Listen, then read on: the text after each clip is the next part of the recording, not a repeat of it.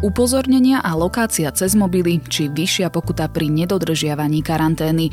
S narastajúcim počtom pozitívnych prípadov nového koronavírusu vláda siaha po sprísňovaní opatrení. Ako budú vyzerať a koho sa budú dotýkať, aj na to sa pozrieme v dnešnom Dobrom ráne, dennom podcaste Denníka ZME. Je útorok 14. júla, meniny majú Kamil a Lara. Počasie bude podobné tomu včerajšiemu, jasno až polooblačno, s najvyššou teplotou 19 až 24 stupňov. Príjemné počúvanie vám praje Jana Maťková. Dobré ráno. Dnes si povieme, čo môžete urobiť pre svoje zdravie hneď po prebudení. Môžete si dať 20 kľúkov. Raz, dva, tri. Odšťaviť si pomaranč, odbehnúť 5 kilometrov, dať si zdravé raňajky, alebo jednoducho zmeniť zdravotnú poisťovňu. Urobte niečo pre svoje zdravie aj zdravie vašej rodiny a prejdite do Uniónu. Máme balík skvelých benefitov pre deti aj dospelých. Unión zdravotná poisťovňa. Meníme životy k lepšiemu.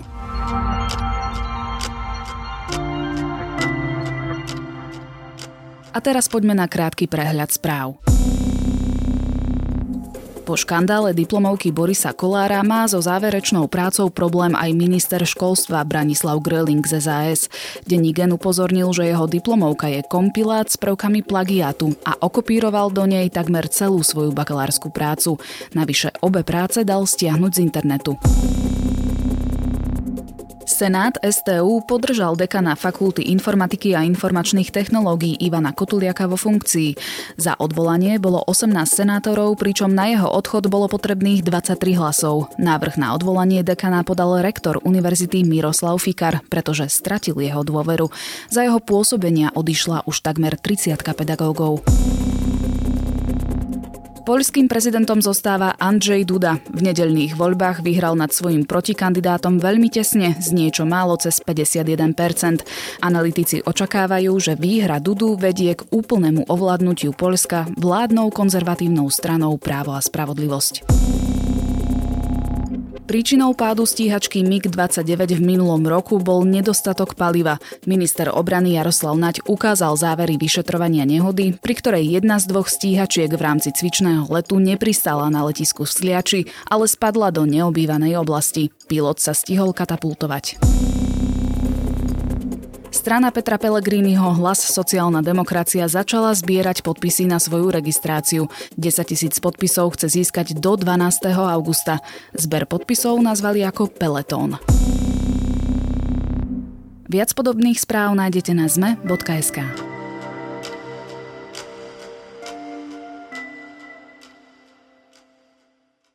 Polovica z nových prípadov koronavírusu, ktoré sme na Slovensku zaznamenali v posledných týždňoch, sme si priniesli zo zahraničia. Vláda preto narýchlo prijíma opatrenia, ktorými chce dovolenkárov viac sledovať a prinútiť ich k väčšej zodpovednosti.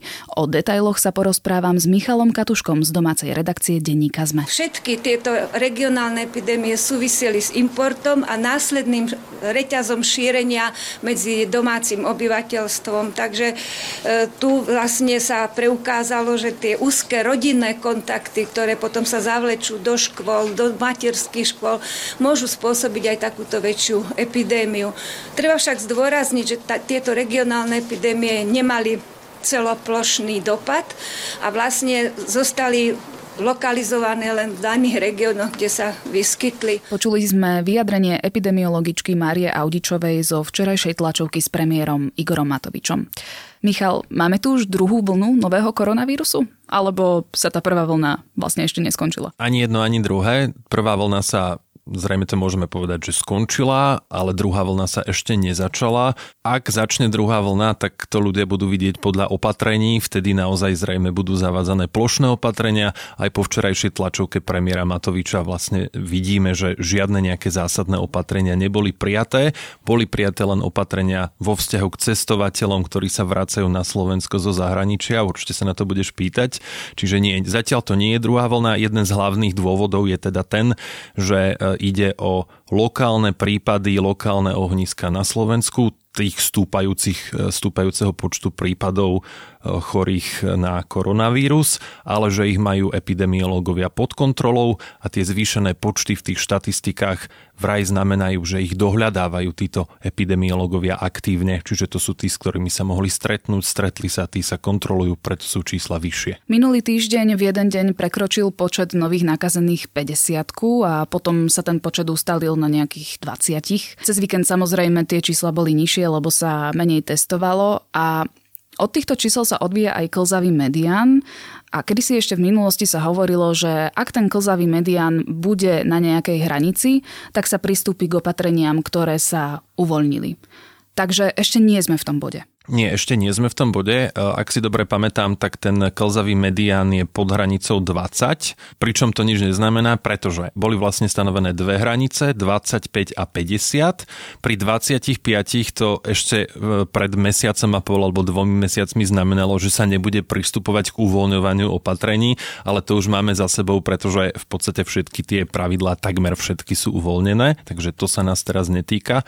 A je tam to číslo 50, ak by to prekročilo hodnotu 50, tak vtedy by mali epidemiológovia pristúpiť k sprísňovaniu, ale teda od tohto čísla sme ešte ďaleko. Čiže včera to zasadnutie konzília odborníkov bolo len kvôli tým lokálnym ohniskám, ktoré si spomínal? E, myslím, že si to pýtala aj verejnosť. Jednoducho videli sme, že od 19. júna, teda presne dva týždne potom, ako sa otvorili hraničné priechody s Českom, Rakúskom a Maďarskom, začal počet chorých narastať. Aj to predpokladali epidemiológovia, že jednoducho otvorené hranice znamenajú väčší pohyb ľudí aj do ostatných krajín. Nie všade je epidemiologická situácia rovnaká, čiže s týmto počítali a potrebovali vlastne vysvetliť ľuďom, že nie, nie je to rovnaká situácia ako povedzme v marci, keď bol počet chorých ľudí veľmi podobný alebo rovnaký podľa tých dní. Tentokrát ale majú situáciu pod kontrolou, sú to lokálne ohniská a áno, zavádzajú sa opatrenia, ale iba na lokálnej úrovni. Napríklad v Čaci pred dvomi týždňami si pamätáme, zatvorili dom kultúry, zimný štadión, zatvorili školy, podobne v niektorých okolitých obciach, ale ostatných miest, alebo teda plošne iných regiónov sa to nedotklo. Podobne sa postupuje aj inde na Slovensku, iba lokálne. Poďme sa teda konkrétne pozrieť na tie opatrenia, ktoré schválila vláda a o ktorých bude hlasovať parlament v zrýchlenom konaní. Ide o opatrenia, ktoré sa týkajú tých, ktorí sa vracajú zo zahraničia na Slovensko. O čo presne ide? Ide o to, že v prvom rade budú ľudia, ktorí prichádzajú zo zahraničia, dostávať SMS správy s informáciou o tom, že po prekročení hranice by mali, alebo teda musia sa prihlásiť u svojho lekára, zaregistrovať sa na regionálnom úrade verejného zdravotníctva a byť 5 až 6 dní v domácej karanténe, kým ich neprídu otestovať. Toto sa týka ľudí, ktorí prichádzajú z tých rizikových krajín, z tých červených krajín. Netýka sa to ľudí, ktorí prichádzajú z tých zelených krajín, napríklad Chorvátska alebo Českej republiky, kam teda môžeme cestovať bez obmedzení. Čiže tie, ktoré sú vypísané na zozname menej rizikových krajín. Presne tak, presne tak. To je jedna vec. SMS správa o varovaní. Druhá vec je, včera to schválila vláda Igora Matoviča a to je teda nový nástroj pre hygienikov, ktorí si budú môcť vyžiadať informáciu od mobilných operátorov, kde bol daný človek posledných 14 dní. Ako to bude fungovať? Fungovať to bude tak, že hygienici požiadajú mobilného operátora, aby im za posledných 14 dní zaslal mobilné čísla tých telefónov, alebo teda SIM kariet, ktoré sa za posledných povedzme 14 dní ocitli v niektorej z tých e, rizikových červených krajín. Hygienici nebudú vedieť, v ktorých boli krajinách, ani nebudú poznať mená týchto ľudí, dostanú len telefónne čísla. Hygienici následne tieto telefónne čísla, tento zoznam zoznam porovnajú s iným zoznamom, ktorý už majú, a teda zoznamom tých ľudí, ktorí sa prihlásili po príchode z týchto červených krajín do domácej karantény. A ak v tom prvom zozname budú nejaké čísla, ktoré nebudú v druhom, tak to bude jasné, že to budú nejakí ľudia, ktorí síce prišli z týchto rizikových krajín, ale nedodržali tú povinnosť a nezahlásili sa hygienikom a lekárom, že teda prišli a zrejme teda nedodržiavajú ani domácu karanténu. Takže potom hygienici využijú tieto mobilné kontakty, zavolajú im, vysvetlia si veci, ale ak nebudú títo títo ľudia spolupracovať, nezodvihnú telefón alebo jednoducho to nebudú chcieť vyriešiť, môžu hygienici posunúť toto telefónne číslo polícii a tá ich potom môže riešiť iným spôsobom.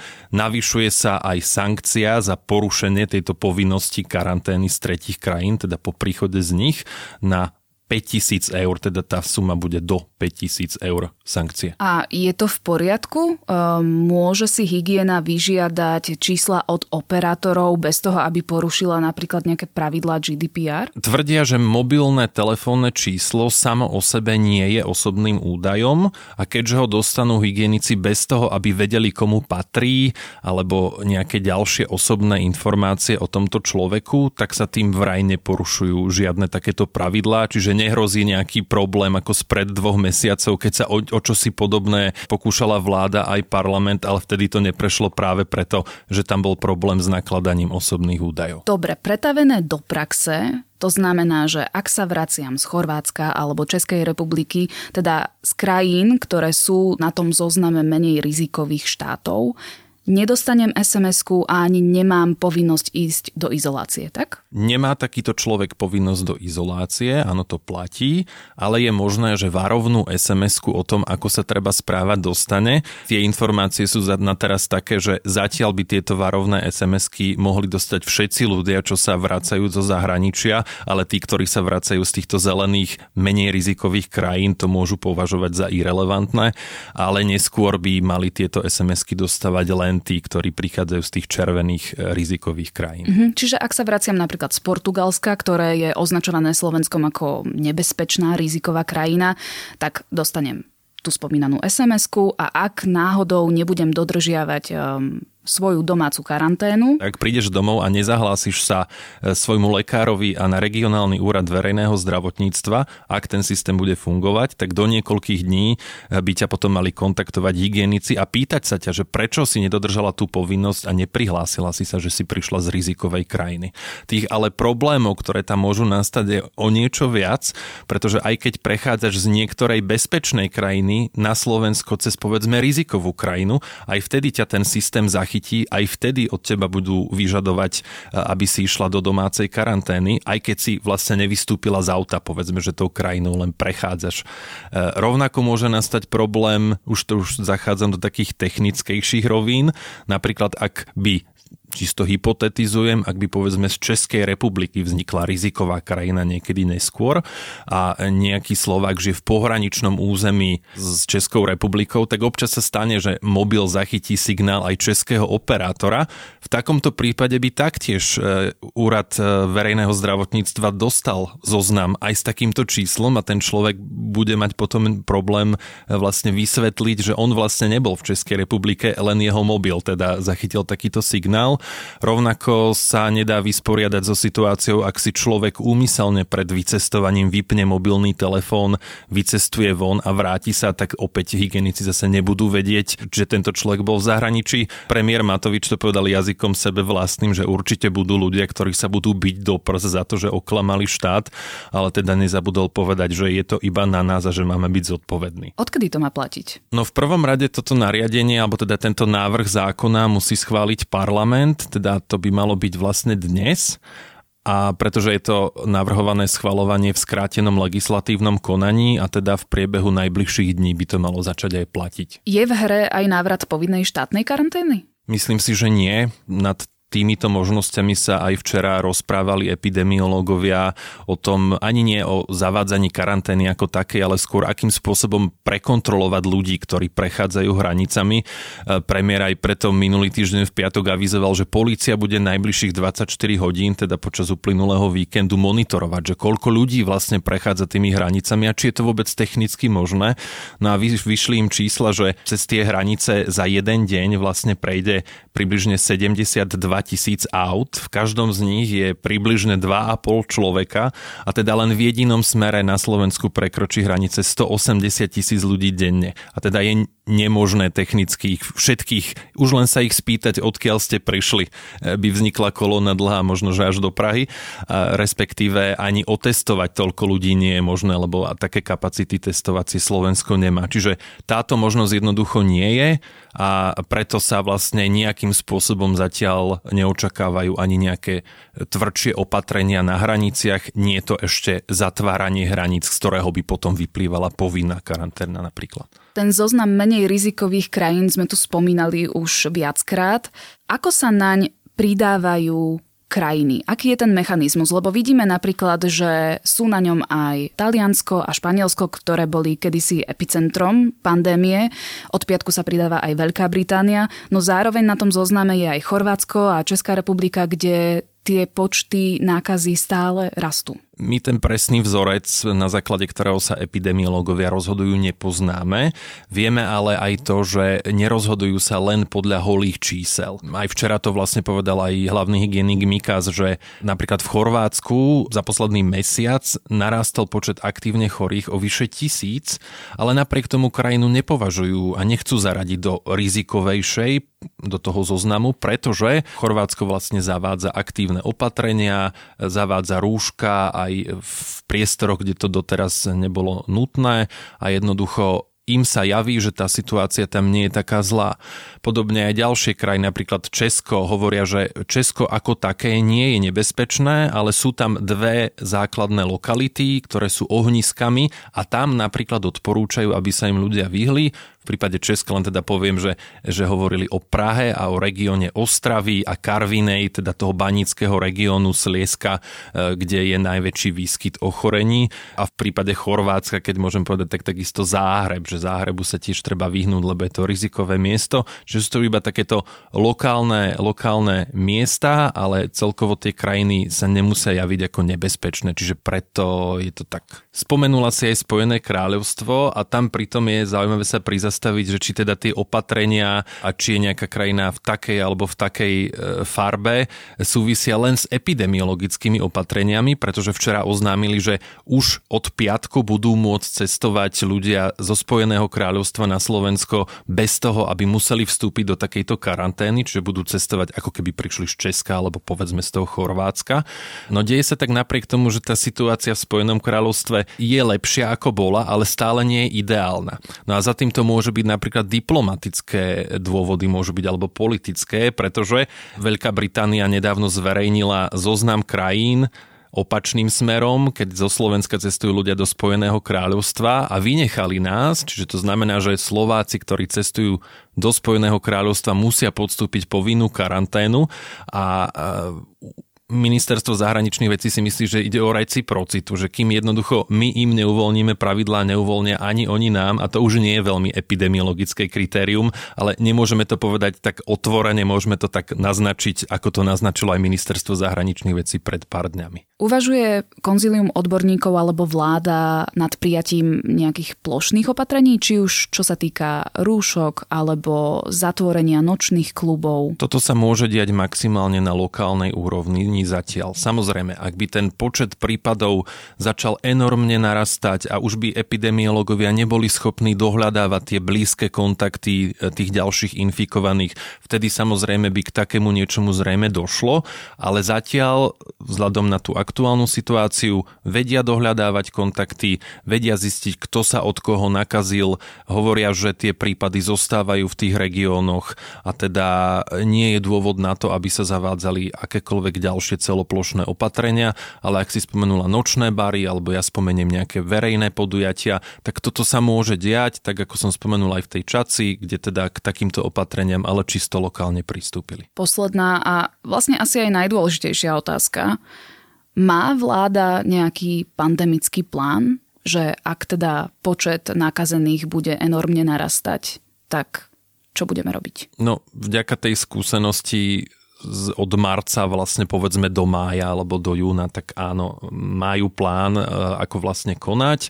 Aktuálne je napríklad vyhlásená mimoriadná situácia, čo teda aj hygienikovi, vláde, ústrednému krízovému štábu stále e, dáva nejaké opatrenia a právomoci. E, ak by došlo k vyššiemu nárostu ľudí, tak v tom prípade sú napríklad pripravené nemocnice, štát ich vie a ministerstvo zdravotníctva v troch krokoch uvoľňovať a tzv. reprof zprofilizovať. To znamená, ak by bol počet chorých viac, ako sú schopné príjmať e, oddelenia infektológie, kam teda najskôr putujú nakazení koronavírusom, tak by v prvej vlne vedeli uvoľniť 14 alebo 15 nemocníc a uvoľniť lôžka aj z iných oddelení a takto postupne v, dru- v druhom a treťom kroku aj ďalšie a ďalšie, e, čiže sú pripravení na to uvoľniť aj tisíce lôžok, keby to bolo potrebné. Čo sa týka umelej plúcnej ventilácie, čo bol teda veľký problém a veľká téma v marci a v apríli, tak to máme vlastne vysporiadané a nakúpené. Čiže štát má schémy, e, na základe ktorých vie konať, vie ich naštartovať a vieme sa tak povediac, hoci to teda nechceme, ale vieme sa vrátiť do situácie, ktorá bola povedzme v apríli, ale tentokrát oveľa rýchlejšie. A existuje aj ekonomický plán? Tom som nepočul. Sloboda je zodpovednosť a že to musí ísť ruka v ruke a som veľmi rád a z tohto miesta ešte raz a opakovane a x krát to budem hovoriť, by som chcel poďakovať ľuďom, že sme zvládli tú prvú vlnu práve tou, tou zodpovednosťou, lebo nie len tie opatrenia, ktoré boli veľmi dobre nadstavené, ale aj tá zodpovednosť, mimoriadná zodpovednosť ľudí a všetci, ako aj dnes na tom konzíliu sme boli, sa spoliehame práve na tú mimoriadnú zodpovednosť e, ľudí na Slovensku, že napriek otvoreným hraniciám tú situáciu zvládneme a napriek takémuto treba z opatreniu takej inteligentnej bariéry na hraniciach a napriek zvýšeným pokutám si ľudia uvedomia, že to je v prospech dobrej veci. Že to nie je preto, aby sme ľudí teraz stresovali, ľudí sledovali, ale to je iba preto, lebo chceme, aby sme si to Slovensko ochránili a chránili životy a zdravie. O nových opatreniach a postupnom vývoji koronavírusu na Slovensku som sa rozprávala s Michalom Katuškom, redaktorom domácej redakcie Denníka ZME.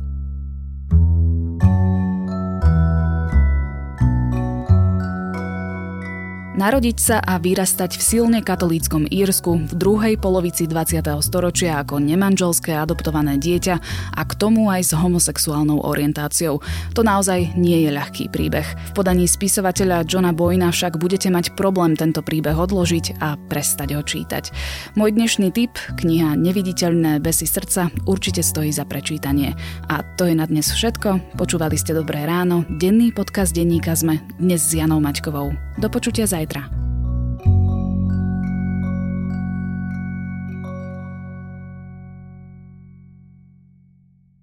Dobré ráno. Dnes si povieme, čo môžete urobiť pre svoje zdravie hneď po prebudení. Môžete si dať 20 kľúkov. Raz, dva, tri. Odšťaviť si pomaranč, odbehnúť 5 kilometrov, dať si zdravé raňajky, alebo jednoducho zmeniť zdravotnú poisťovňu. Urobte niečo pre svoje zdravie aj zdravie vašej rodiny a prejdite do Uniónu. Máme balík skvelých benefitov pre deti aj dospelých. Unión zdravotná poisťovňa. Meníme životy k lepšiemu.